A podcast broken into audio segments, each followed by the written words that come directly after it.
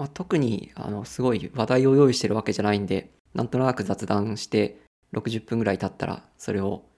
いい感じに編集してアップロードするぐらいのノリで始めてます。OK です。全然、こんな感じでやりましょう。ちょうどね、なんか、前いつ撮ったかなと思って見てたんですよ。見た感じ、あれっすね。前撮ったのがちょうど1年前ぐらいだった気がする。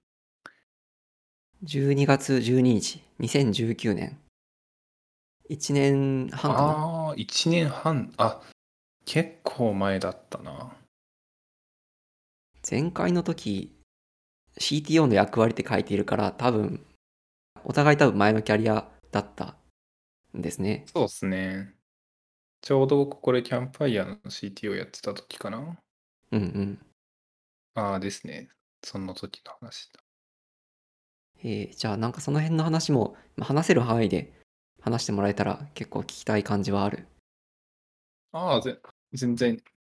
何でもいいけますよ。じゃあ一応まあタイトルコールだけしときますか、えーはい。モサ FM 第14回です、えー今回は中川さんと石丸の2人でお送りします。よろしくお願いします。お願いします。まああとは自由なんで。そうですね。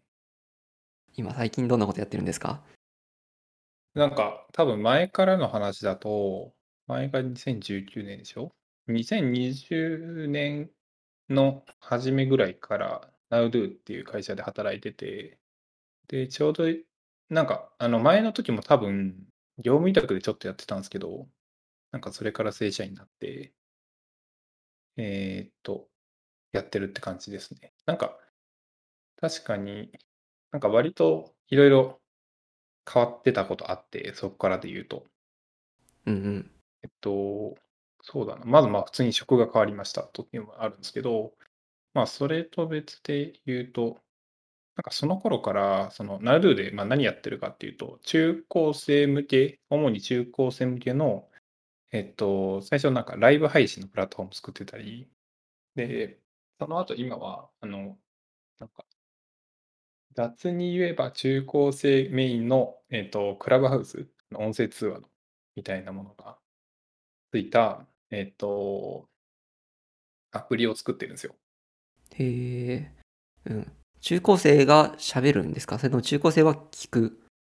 ために集まるみたいな？ね、そうそう、それはその通りで、なんか2個あって、えっと、一つは、その、まあ、あの、まず、NowDo の目的的には、その、中高生とか、その、若い人たちに平等に教育を届けられるようにしたいっていうビジョンがあって、まあ、それに向けてというか、まあ、とりあえずその、平等にいろんな教育を受ける機会を得ようってことで、まあ、あの、なんか、じゃあ、とりあえず何しようかって時に、まずその、えーっと、その、プロフェッショナルって言ってるんですけど、僕たち、NowDo の中で。の、その、なんか、実際に、なんかいろんな現場で働いてる人、大人の話を聞いて、あこういう、なんかその職業体験じゃないですけど、なんか、こういう職業があって、こういうことを勉強して、中高生の時からこう過ごしてて、こういうふうに今働いてるよみたいな、そういう将来のキャリアとかの話を聞くっていうライブっていうのがあって、まあ、それは大体聞き戦で、でそれとは別で、単純にそのコミュニティ的な中高生で、まあ、だべったりとか、中高生メインで、なんかトピックについて話すみたいなとこがあるって感じですね。今、ウェブサイト見てるんですけど、Now Voice っていうのが、その、聞くプラットフォーム。あ、えっとね、それ別で、そう、NowDo っていうプラットフォームの中に、その今言ってたの2つあって、で NowVoice はちょっと違って、もなんかアスリートの人だったりとか、芸能人の人とかが、えっと、話してる、なんか、既存のもので例えるのはスタンド F みたいな感じなのかな。おー、なるほど。じゃあもうちょっとなんか番組感があるというか、なんか、インタラクションっていうよりは、誰かがなんか話してるのを聞くって感じなんですね。Now Voice は。ですね。そうですね。あ NowVoice は完全にそのインタラクションが、まあ、いいねぐらいしかなくて、あとはほぼ聞くというか、授業を聞いてるみたいな感じに近いかもしれないです。まあそういうのと、あとはまあクラブハウスみたいに手軽に話せるみたいな方があったっていうのを作ってて、っていうのをやってますと。で、まあ、でまあ、ここからで言うと、もう一個なんか、キャリアというか、ジョブ変わって、なんか変わったと言ったら、多分なんか書いてる言語が結構変わって、ここからだと。前は結構 JavaScript と Ruby をずっとなんか書いてたんですけど、最近はもう Go と、まあ JavaScript はまだ書いてるけど、TypeScript とか書いて、あとは Flutter 書いてるみたいな感じで、割とその、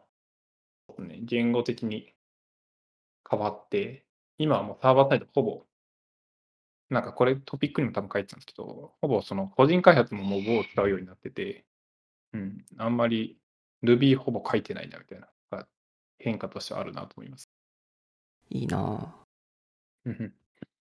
そんな Go で作るところなって、なんかデータベースとの接続とか、サーバーで持ちたい機能。で、クライアントは、なんかそそれ用にアプリケーション持ってるみたいな感じなんですか ?SPA とかで。あ、ですです。その通りで、まあ僕、一番 Next.js、それこそ使うこと多いんですけど、Web のフロントエンドを Next.js にして、まあ API を Go で書いてて、で、まあネイティブアプリ作るんだったら、僕の場合だと Flutter 書いてるみたいなことが多いですね。まあ Next.js でも API 書けるけど、JS で書いたり TypeScript で書くよりも、Go で書いた方がメリットはあるんですか？あー Next.js ってあれですよね。API エンドポイントで書くやつですよね。そうそうーん、そうっすね。あそこの API フォルダの中でいろんなことを展開ししまくるのもちょっと、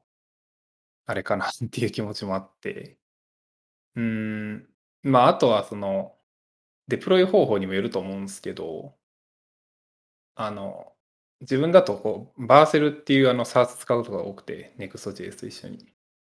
あれ使うと、そのバーセルに全部デプロイされるので、なんかササーバーだけのパフォーマンス上げたいとかは結構ああ、確かに確かに。のもあるかなと思いますね。個人開発なんか作ったやつとかありますか ?Go で。今動いてるもの。ああ、今動いてるものだと多分ないですね。なんか最近、なんかでも言ってもなんかそうですね。書いてるって言ったんですけど、言ってもなんか個人開発でも使おうって思い出したの最近で、うん、最近やっとなんか、あ、じゃあもう Go で書くかみたいな気持ちになって、書くようになって、ちょうどなんか今、友達と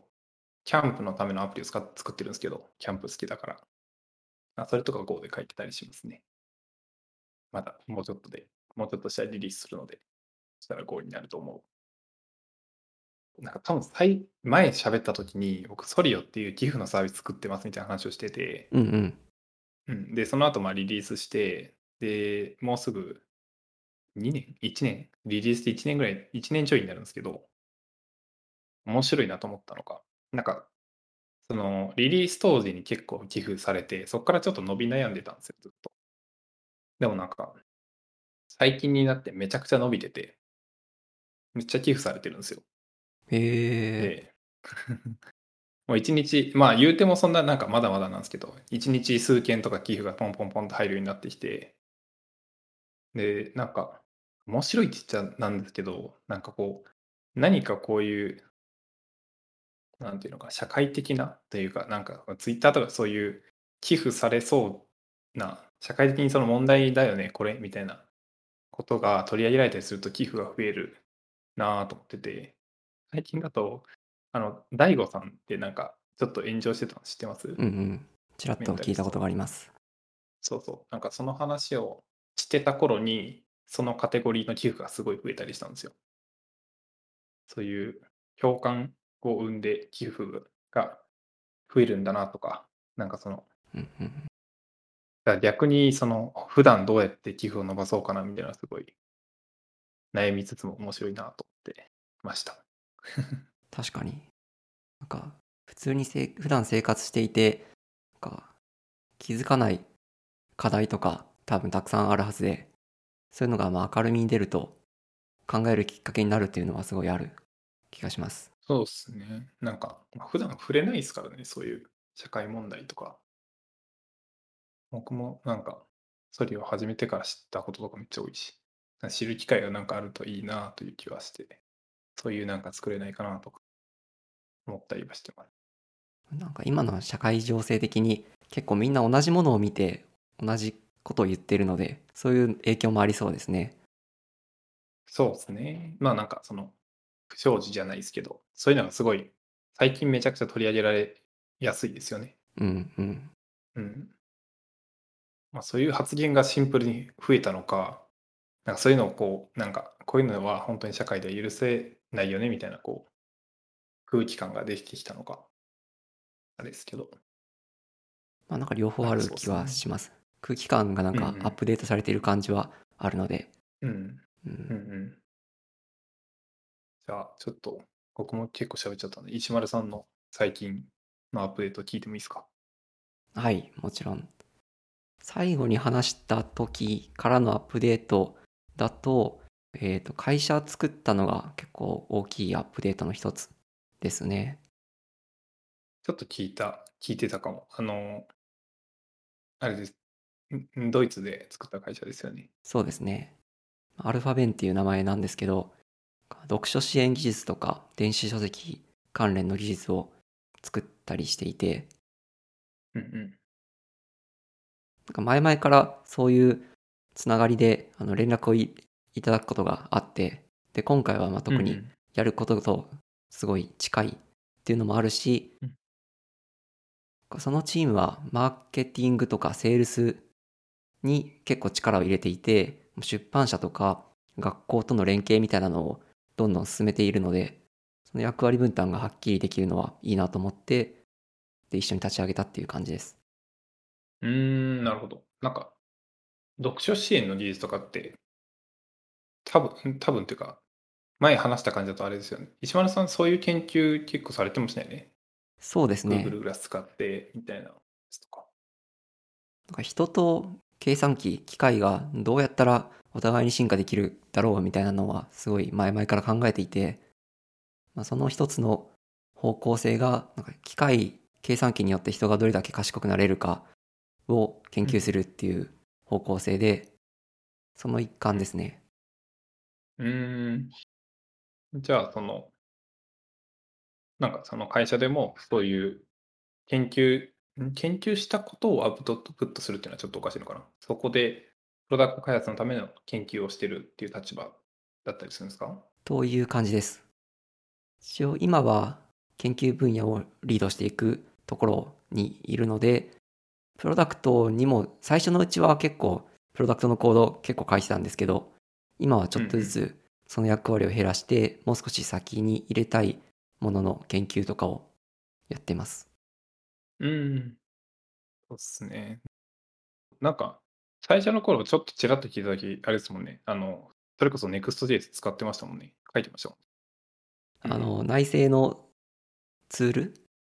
うんとかうんうんはバリバリ Next.js 使ってるし、プロダクト、あの表に見えるところでも一部使ってたりしますね。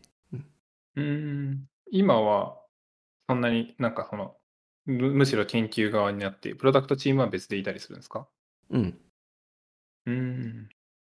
まあ、それは結構課題だったんで、一時期、あの、プロダクトのコードもどんどん書いてた時があって、そうすると、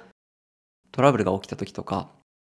こう、おお客さんからの要望みたいなのもダイレクトに、えっと、届いていて、で、まあ僕が忙しい関係で止まったりするの結構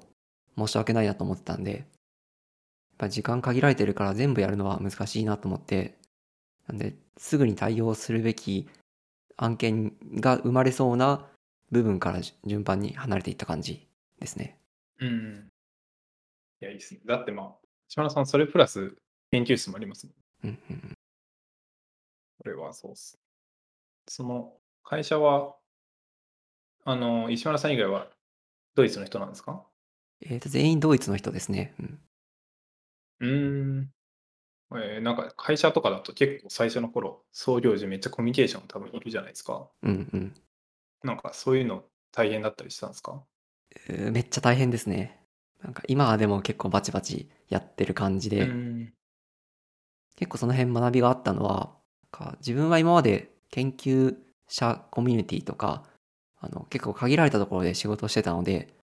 話すなんか言葉とかコンテキストとか結構限られてたところはあるんですけど、そういう会社のビジョンとか、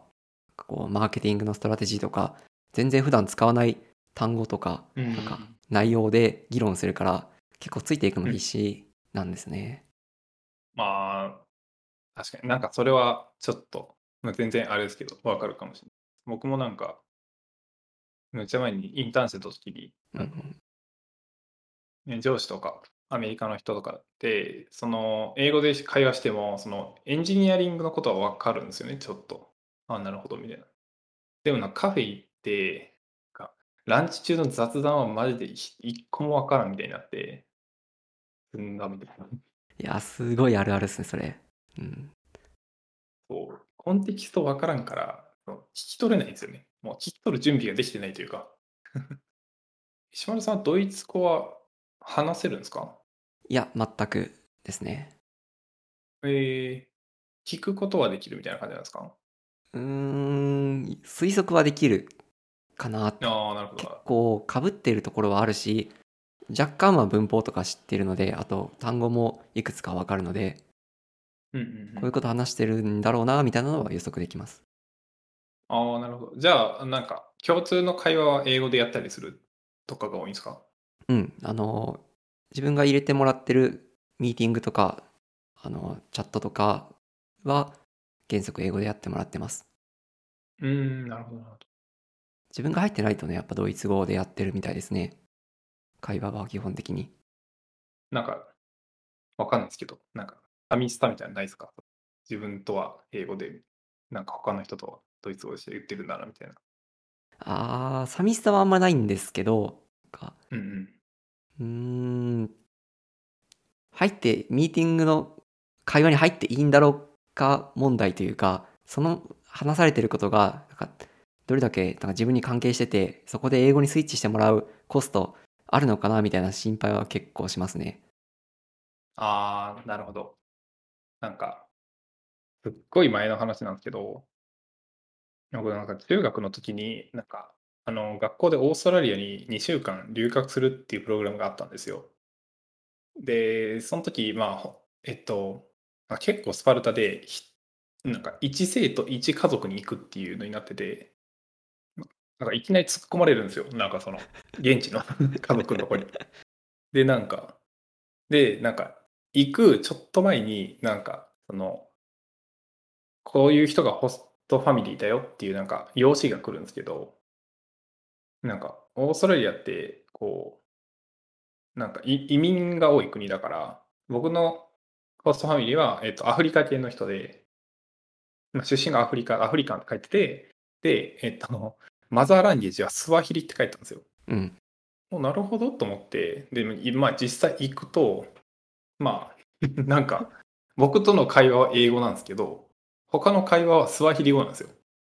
でも聞き取る聞き取れないという次元じゃなくて、僕もそれ同じこと思いましたね。なんか、喋ってること、これなんて言ってんの？って言っていいのかどうかみたいな、すごい感じましたね、確かに。その、またさらに、その話されてる言葉がわからないのも結構つらみで、あの、そもそも自分と関係するかどうか、それがわからないんですよね。ああ、そう。多分そうだと思うので。ですよね。スワヒリ語ですからね。完全に分かんなかったですね。え、そう、もうマジで、ただのなんか音にしか聞こえなくて、なん、なんて言ってんのかなみたいな。なんか、全然その次元、次元っていうかあの、レベルの違う話かもだけど、そういう経験確かにあるなって思いました、今。その会社、今やってるじゃないですか。はい。なんか、もう今ってい1年ぐらい経ったんですか？プロダクトができてから4ヶ月ですね。会社ができたタイミング、ちょっと正確な日時、日時じゃない、正確な日付を覚えてないんですけど、1年はまだ経ってないです。うーん。あと、じゃあ今はそのマーケの人たちが売りに行ったりとか、どうやって売ろうみたいなフェーズだったりするんですかね？そうですね、そんな感じです。うん、なんか、実際どういうプロダクト、誰向けのプロダクト作ってるとかって聞いてもいいですか？もちろん。で今、ウェブサイトも一応あって、後でショーノートに貼るんですけど、えー、アルファベン .app っていうウェブサイトなんですけど、小学生向けの電子書籍アプリを作ってます。うん。で、ちょっとインタラクティブなところがこれの面白いところで、なんかわかんない単語とかあったらそれタップするとその解説が出たりとか、解説も言葉だけじゃなくて、と映像だったりとか画像だったりとか音声だったりで出て、もっと読書っていう体験をインタラクティブにできないかっていうのがこのアプリケーションですね。うーん。その、この子供向けっていうのは、まだその、なんていうんですか、単語がちゃんと分かってなかったりとか、勉強中の子たち向けにそういうなんかサポートするようなことをいっぱい機能として盛り込んでるっていう感じなんですよね。そうですね。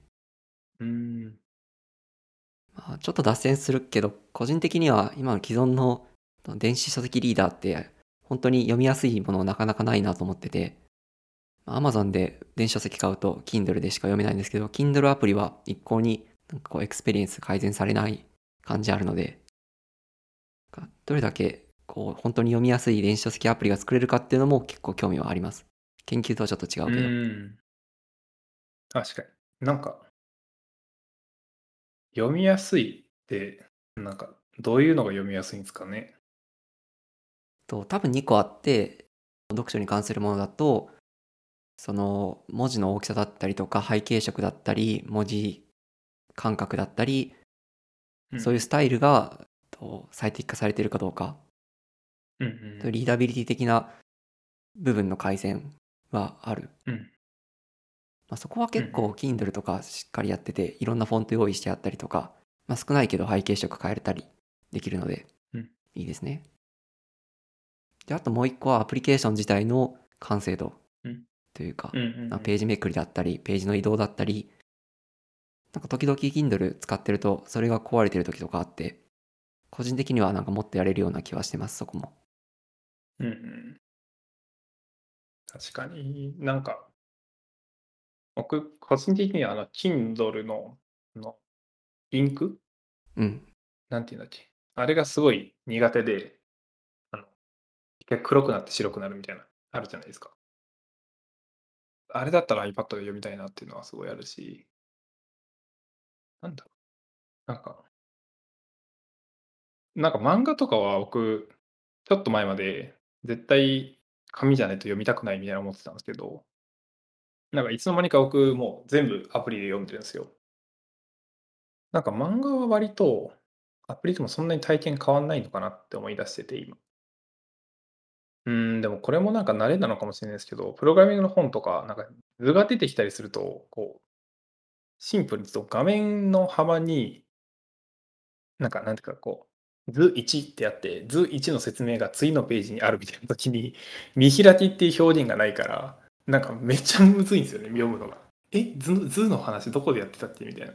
めっちゃ戻ったりするみたいなのがあって、わからんみたいな。なんか、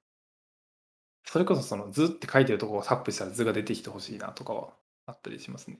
確かにそれってあの電子書籍っていうかデジタルの強みなはずだからそういうリンクを貼れるのはそこは有効活用されてほしいですよねそうなんですよ。なんでそこだけなんかこう、で、アナログなこうページをめくり直す体験をしないといけないのかみたいな気持ちには。確かに。なりますね。なんかフットノートとか引用とかはあのそれリンクつながってる時時々あるけど図もつながってほしい感じはある。うん。なんかフィックスドレイアウトあのそういう固定レイアウトだとあのほとんど体験変わらないと思うんですけど可変なやつは結構厳しいですね。図だけがページにドンと表示されるみたいなうんうん。あ、そうですね。そういうのだとちょっと厳しい気持ちになります。でかい図が表示されただけみたい確かに。まあ、あとは、レイアウトが可変だと、本のボリュームも1画面に収まる情報によって変わるので、自分が今どの辺読んでるとか、その感覚がうんうん持ちにくいのはあるかも。な。うん、あの、厚さとか。そうそう、うん。うん。確かそれ、ねうん記憶に関係してるっていう研究はいくつかあって、紙の本だと、ああのページ、あの本のあのページのあたりに書いてあったな、みたいなのを思い出せるけど、電子書籍だとそれが思い出せないので、学習効率が悪いとか。ああ、なるほど。その厚みで覚えてる可能性があるとかってことですね。うーん。確かになんか、あるかも。この辺の分厚さのとこにあったみたいな。うーん。まああとは研究レベルだと、しばらくアイトラッキングの研究やってたので、人が文章を読んでる時に、その文章を本当に理解してるかとか、どこにつまずきがあるかとか、そういうのをリアルタイムで推定する研究をやっていて、その技術も入っていく予定ですね。あ、このアルファベンの方に。うんうん。えーそれあったらめっちゃおもろいですね。これ理解してるかどうか。理解度とかがだってうん。出せるんですもんね。この辺は読み直した方がいいと思いますとか、あとはまあそれを元にした次の本のレコメンドとか、どの辺に興味持っていたので、まあ、こういう本を次お勧めしますみたいなのはうん強みですね。でもいいですね。そのなんか、研究したことがそのままプロダクトに、そのままじゃないかもだけど、活かせるって。大体の会社というか、なんか僕が知ってるようなウェブサービスの会社とかだと、その、なんか、いわゆる機械学、ML とかみたいな分野って、あと後から来るというか、なんか最初はそれが前提じゃないものが多いと思ってて、でもなんか、最初からそういうのを入れていけるってすごいこう、プロダクトとしてやっぱり強いじゃないですか。そのなんか、唯一、唯一無二のところがそこに見出せる気がしてて、だかなんかすごい面白そうだなというか、良さ、良いなっていう、なんか単純な感想ですけど、いいなと思いました。確かに2つアプローチありますよね。研究ではない、あの、プロダクトをどんどん極めていって、それで回ってきた時に、じゃあしばらく先に投資するために研究開発やって、その会社の強みをまた見つけていくっていうアプローチと、最初から研究をやって、その、この技術を持ったスタートアップで製品作っていくのと。うーん、ですね。でもなんか、だから石丸さんみたいなこうポジションの人ってめっちゃレアじゃないですか？なんか、なんていうのかな。うんと、なんか商品があって、じゃ商品のこうレコメンデーションしたいよねとか、なんかこう、じゃあなんか、こういう、まあ、じゃあ最初はログを取っていって、そこから分析できるものを探そうとか、なんかよくありそうな、ウェブサービスとかだとありそうなアプローチですけど、やっぱりウェブウェブだけ作ってる人だとなんかわかんないというか、なんかこう、研究、例えばそれでじゃあ、こう、研究してきた人と一緒にやりましょうってなっても、こう、なんかそう、橋渡しになるものがないから結構むずいなという気はしてて、うんうんうん。そういうどっちも経験してるっていう、めっちゃいいですよね。なんかこういうのをやりたいみたいな、こうウェブサービス側、うんそのプロダクト側から上がってきたとしても、いや、それはなんか研究なのかとか、結局その研究というかその、まあ、じゃあ、じゃあ例えばマシンラーニングでできることがあるとしても、なんかそれ今のアプリケーションのコードはこうで、なんかログはこういうの取れてとか、なんか、なんかそういうのってやっぱりアプリ側の知識が必要で、コミュニケーションは結構むずいですよね。とうんうんうんは思ってて、なんかそこをどっちもできるってすごいいいなと思いました。結構そのそのやりたいことが実際どれぐらいの期間予算でできそうかっていうのをよく聞かれるんですよねチームの中で、うんうんうん。まあその辺の見積もりとかこのやろうと思ってるものが研究的にどれぐらい難しいち挑戦なのかっていうのは研究やってみないとわからないところはあってうんうん。なんかそこの、確かに、その見積もりとかってむっちゃむずい。やってないと分かんないですよね。いや、いや、普通に無限に時間かかりそうみたいな そうそうそうな回答になりそうだし。うん。ね、だって逆に言うと、だって研究をしててアプリケーションを開発してなかったら逆がで分かんないですもんね。これ研究できるけど実装は分かんないみたいな。うんうんうんいやー、熱いですね、それは。どっちもできるの。それはね結構ありますそれ結構やっぱ面白くてあの片方が難しいと思ってるものが実はもう片方にとっては簡単っていうのは結構あるのでなんかそれをお互いにっていうか橋渡し役になってあのうん。情報を渡したり共有したりしてそのうん。ギャップを埋めていく作業は面白いですね。うん。なんか、いいっすよね。なんか、ちょっと分野が違うけど、なんか、ありがちなのが、こう、なんか、カスタマーサポートの人うんがやりたいことと、そのエンジニアリング側でやりたいことって、カスタマーサポートの人はそのエンジニアリングわかんないから、すごいコースかかるでしょ、これみたいな。なって、結果言わないみたいな。これは無理だと思ったから言わないよかったみたいなのがあっても、なんか実際はすごい簡単みたいな。エンジニア側からすると。だからなんか、こう大きい会社とかになってくると、こう、コーポレートに最初からコーポレートエンジニアっていう人が入ってて、うん、なんか自動化を進める人みたいな、がいるとかもあって、なんかそういうのはすごいいいなと思ってたから、西村さんの役割も結構そういう、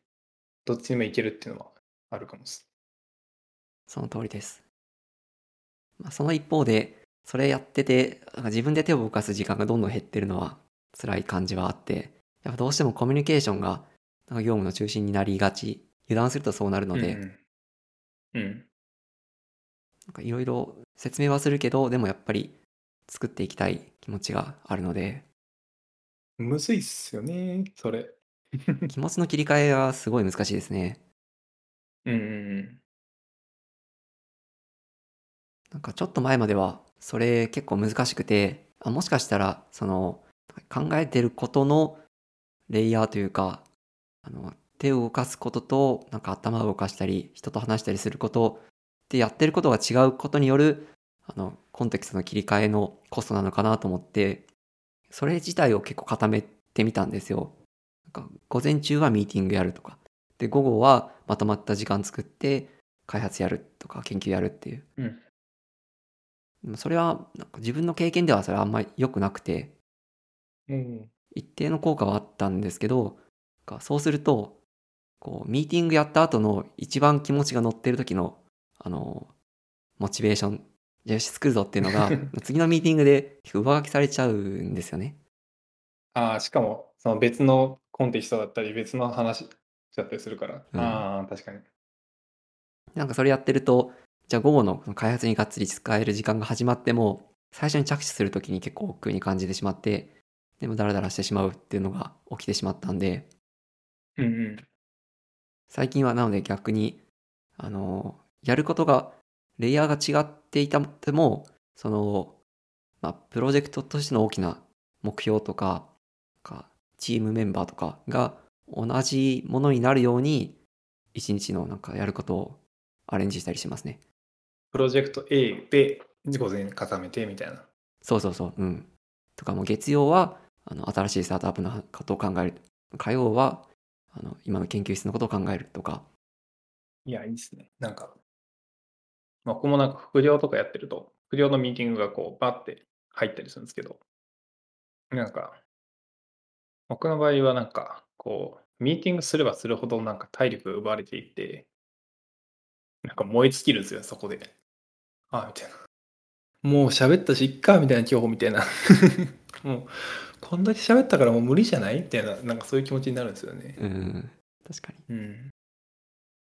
まあそれが良くないなと思っているんですけど、なんか最近は、だから、意識的にというか、なんかちょっと前までプロジェクトマネジメントみたいなことを結構やってて、なんか話すのがすごい多かったんですけど、最近は割と手動かす方にが多くなってきて、なんかこう、もうやっとなんか、僕はあんまりマルチタスクできないな、みたいな気づきを得て、なんで、なんかこう、やっぱりコードだけ、逆に言うとでもなんか、コードだけを別ドメインで何個か書いてると全然いけるんですよね。わかりますね話す、話すコード、話すコードみたいな感じだと、話すコード、話すぐらいでも終わってしまって、次のコードに移れないみたいな。結構ある。確かにいや適性はあるしなんならその適性をなんかテクノロジーの力で解決したいという気持ちがすごくありますね、うん。なんか集中してものを作ることが得意な人うんもいるはずで、でもその人がこうキャリアアップしていく中でなんかマネジメントの仕事もやりたいと思った時に適性があるなしでそのキャリアを選べないっていうのは良くないと思うのでそれツールの力で補うとかがなんか今風というか未来なのかなと思います。ですね。確かに。そのコンテクストだと、なんかリンク貼ってくれたクラブハウスっていうのは結構いいんですか ?PM 業には。ああ、そうですね。クラブハウスは僕の今一番推しの SaaS ソフトウェアですね。あの、喋らない方。クラブハウス .io の方ね。あ、そうです。喋らない方の。喋らない方の。すごい良くて、何がいいのかな。なんかこう、SaaS プロダクトとしてすごい僕は好きで、なんかやってることは割と他のタスク管理のやつでもできるんですけど、なんか圧倒的にこうシンプルに、かつすごい綺麗にできるんですよね、そのプロジェクトがあって、例えばなんか何が好きかというと、なんか一番小さいタスクがストーリーって名前なんですけど、なんかストーリー作って、したらそれをまとめるこうエピックっていうのがあって、でエピックがなんかこう機能ごとのまとまりだったりするんですよ。で、その、まあ、またそのエピックを集めたマイルストーンっていうのがあって、これがなんか、この機能を、この機能、えこの機能 A、B、C っていうのをなんか何月何日に出そうみたいな、がどんどん並んでるマイルストーン、リリースサイクルみたいに合わせてやるやつとか、へえうん。で、そのマイルストーンをもっと分かりやすくした、なんかタイムテーブル、ロードマップっていうのがあって、それで1年間でこういうロードマップでマイルストーン引いてるよね、みたいなのが分かるとか、なんかそういうのが、こう、すごい細かいタスクも見れるし、すごい俯瞰しても見れるし、みたいなツールなんですけど、なんかそれの、なんか各所のインテグレーションだったりとか、うんうん。なんかサイトの速さだったりとか、そういうところがすごいいいなと思ってて、僕まあなんか朝のとか使うとすごいげんなりしちゃうんですよね。あ、もうすごい見にくいみたいな。何かわかんないみたいになるんですけど、なんかクラブハウスはそれが今のところなくて、自分の中でお気に入りです。まあ、それぞれのその、リュードに対する適切な名前があるのがいいですね。 stories とか epics とか、 milestones ってあるから、多分、その概念自体が再構築されているというか、ただ単にタスクリストとか、なんか、プロジェクトっていうのがあってそこに放り込むんじゃなくて、使う人の行動がある程度、いい意味で制約されるというか、なんかデザインされている感じがあります。そうですね。あとなんかその、いわゆるストーリーっていうものとかをこう見る方法がいっぱいあって、そのエピックっていう機能単位で見たりとか、なんかアサインされて人ごとに見たりとか、期日単位で見たりとか、あとなんか doing のやつだけ見るとか、なんかすごいこう、フィルタリングがすごいしやすいんですよね。あとはなんかプロジェクトっていう単位があって、例えばこれはサーバーサイド、これはフロントエンドみたいな、タグみたいなのつけれるんですけど、じゃあまあなんか、今やってる、今この人がやってるフロントエンドタスクってどれだろうっていうのが分かっ分かったりとか、この機能、このエピック単位で言うと、何が今まだ残ってて、あとどれくらいかかるんだろうみたいなのが分かるとか、そういうなんか、プロジェクトの全体像を把握するのにすごいいいなと思っていて、うんうんうん。まあなんか、よかったら、ね一人でも使えるんで使ってみてほしいんですけど、なんか使うと、すごいね、なんかプロジェクトマネージメントできそうみたいな勘違いに、勘違いができていいです。えー、もう今日から使えます。今、プライシング見てるんですけど、えーっと、個人で使うにはどれがいいんですか？フリーでいい？フリーでいいですよ。フリーでできないことって、その今言っさっき言ったマイルストーンとロードマップっていう2個なんですけど、別にいらないんですよ。うんうん。で、おすすめは、なんかいろんなプロジェクトのことを突っ込むよりも、なんか、例えばそのアルファベンプロジェクトの自分のやつ一覧を一つのストクラブハウスで管理するみたいな感じが割とおすすめです。そうなんですね。なるほど。自分の持ってるタスク全部入れる場所っていうよりは、あくまで達成したいプロジェクトや目標があって、待てない方がいい。うーん、かなと思ってます。あそのエピックとかそういう単位が割とその何かの機能単位のものだったりとか、タスクを書くのがすごい綺麗になるから、から自分のタスクを全部入れちゃうと、これって、だからなんか、これっていつまでやるんだっけとか、これって何のためのやつだっけみたいな結構管理が難しくなってくるような気がする。確かに。なんか、その、プロジェクトがいっぱいあるなら、クラブハウスでそう、スラックみたいにこう、ワークスペース分けられるんで、なんかそれで何個かフリーのやつ作って分けてもいいかも。僕はそうしてます、今のところ。へえ。日本では結構いろんな人使ってるんですか？今回初めて、教えてもらって初めて知ったので、いや、あんまりね、使ってないんですよ。僕がはや僕が流行ってます。ああ、それはいいですね。流行らせていきましょそう。まあ、あの、Nowdo で使ってて、まあ、Nowdo のその人に教えてもらったんですけど、これある、なんか海外であるよっていう。最初ちょっと半信半疑で使い始めたんですけど、使ってみるとめっちゃいいぞってなって、今自分の関わってるプロジェクトにめちゃくちゃもうご利用ししまくってめっちゃ導入してもらってます。いや、石丸さんの話だと、色選びツールの話も知りたいんですけど、ちょっとラーメン発見伝いいですか？一旦。う。そうですね。どっちも話したいけど、まあ今日話したいと思ってる一番の話は、まあ、ラーメン発見伝かなと思います。ラーメン発見伝を電子コミックのサイトで見ると、ラーメン発見伝というのと、ラーメン最有機っていうのがあるみたいですね。しかも、えー才能の際でラーメン最有機と、再びっていう漢字でラーメン最有機ってあって、これ全部足したらね、確か40巻ぐらいあるんですよね。ラーメン発見伝全26巻、ラーメン才能の方のラーメン最有機全、何巻だろ11 11 11巻巻ですね。うですね。うんで、新しい方のラーメン最有機も3巻あるんで、40ですね。うん。うん。その再びの方の最有機はまだ続いてるんですか？これが一番新しくて続いてるやつです。なるほど。で、えーっと、これ全部読むのめっちゃ大変なんで、あの、一番新しい再びの方のラーメン最有機から1巻から3巻だけ読んでも十分面白い。うんうんうんえー、ちょっとめっちゃ気になるんですけど、どれから発見伝からですか？読むとしたら。発見伝の1巻かな。正直発見伝はよ26巻あるけど、26巻分読むの結構きんしんどいんで、1巻だけでいいと思います。1巻がいいんですね。個人的には1巻がすごい面白くて、1巻と2巻と7巻と10巻と26巻なんですけど、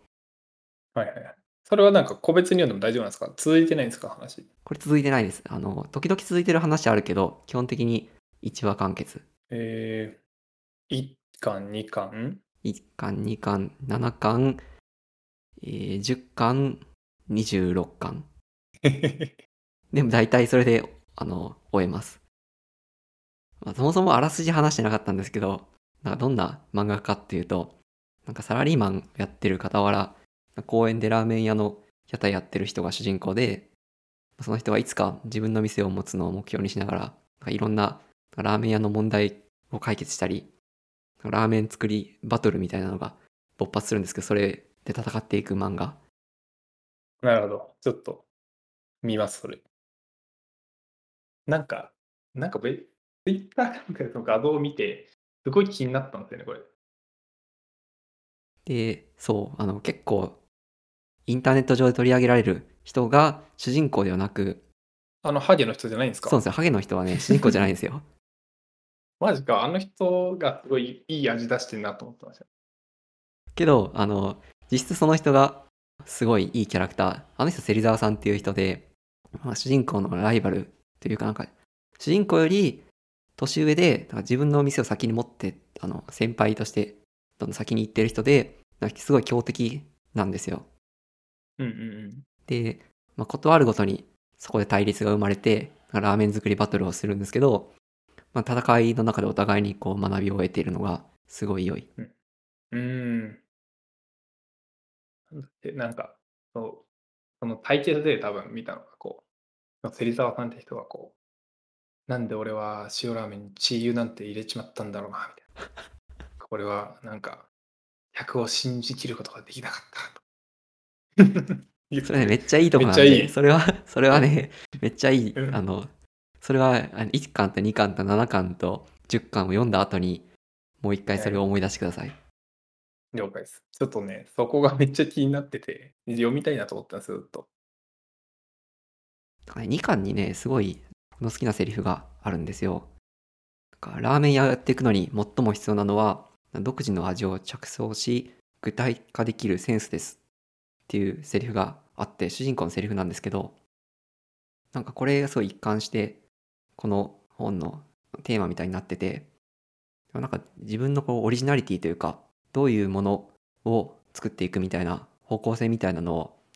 自分でこう見つけていく力とか、それとなんかそれを作れる力の両輪なとこあると思ってるんで、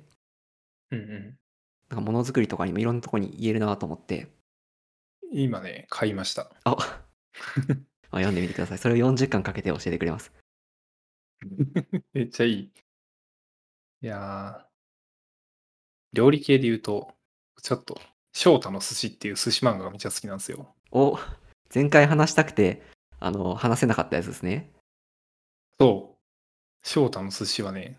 マジで、もう一回言うんですけど、これ読んだ方がいいんですよ、翔太の寿司は。今すぐ買います。これもあれですよね、あの、ウェブで時々話題になる。あですね、翔太の寿司はね、めっちゃいいですよ。あ、でも最近、なんか話題になった寿司漫画が実はもう一個あって、寿司エンパイアって別のやつなんですけど、こっちもね、割といいですね。ただ、なんかすげえど どうでもいいこだわりかもしれないですけど、寿司漫画としては僕は翔太の寿司を推したいんですよね。なるほど。なんか、寿司エンパイアはちょっとね、あの、こう、一巻を作るまでのこだわりみたいなのが少ないんですよ。これす多い、あるんですけど、なんか翔太の寿司はこう、一巻作るまでのドラマがやばいんですよ。こう、一つのマグロの握りを作るまでに、マジ一巻書けんじゃないかってレベルでうんうん。リサーチするんですよね、主人公が。で、そこにあるヒューマンドラマがいいみたいな話なんですけど、へえ。まあ、なんでちょっと、翔太の寿司はね、まあ、1、2巻一旦ちょっと読んでもらって、こういうのかっていうのを今1巻感じてったんで、今日読みます。と。ありがとうございます。僕もこれ、ラーメン発見店この後読もラーメン発見でも結構古いけど、翔太の寿司も結構昔からう。あるですね。うん。感じなんですね。いいですよね、翔太の寿司は。検索、いや、購入したら、おすすめ商品の中で全国大会編っていうのも出てきたんですけど、これも結構シリーズ化してるんですか、それがね、長いんですよ、結構。全部読むと。全部読むとね、結構な長さなんですよね。まあ、一旦ちょっと読んでみてもらって、あの、ちょっと雰囲気をつかんでいただけたら、なるほど。なんか料理系のね、ね漫画よく読む読むんですよね、僕。うんうんわかんないけど。なんか、その、なラーメン発見で、なんかすげえまとめ方が雑ですけど、ラーメン発見でもそうだと思うんですけど、なんかこう、なんか、やっぱりこうプロダクト作るわけじゃないですか。何かの。で、それが顧客に当たるかどうかとか、それまでにどういう思いがあるかみたいな話が、料理は結構それがなんかしっかり書かれるパターンが多いような気がしていて、うん。うんうんなそういうのに、そういうのが結構好きですね。うん。料理って直にフィードバックが来るから、うんなん。かそういうものづくりと、その、それを得るうん。お客さんの、それが描きやすいのもあるうんのかな？確かに。料理ってすごくないですか？めっちゃ思うんですけど。でも寿司とかもやばラーメンとかもやばいと思うんですけど、そんだってもう何百万人つく食べてんのって話だし、なんか、てかもうそれこそだって何万人、何万店舗あるんだって話じゃないですか。うんうんうん。あそそうスタートアップとか比じゃないレベルでやばいですよ、多分これ。ラしかもなんかスタートアップは別ドメインとかできますけど、ラーメンはラーメンっていうドメインで戦ってる人だけでめちゃくちゃな量いるんやばくないですか？いやー、それはね、ほんとやばいです。いや、やばいですよね。競合他社がなんか10個とかそういうレベルじゃないんですよね。10とかじゃないっていう。なんか、数万件あるやんみたいな。だからなんか、同じことをやるだけでは必ずしも流行るとは限らない。限らないというか、同じことだけではやっぱダメなんですね。あの店に行きたいとか、そういう具体的な理由が浮かぶようなお店が多分繁盛すると思うので、競合多すぎ問題はある。間違いなく。ん。やばい。話したいことがもっとあったのに。ラーメン発見でが過ぎた、最後の。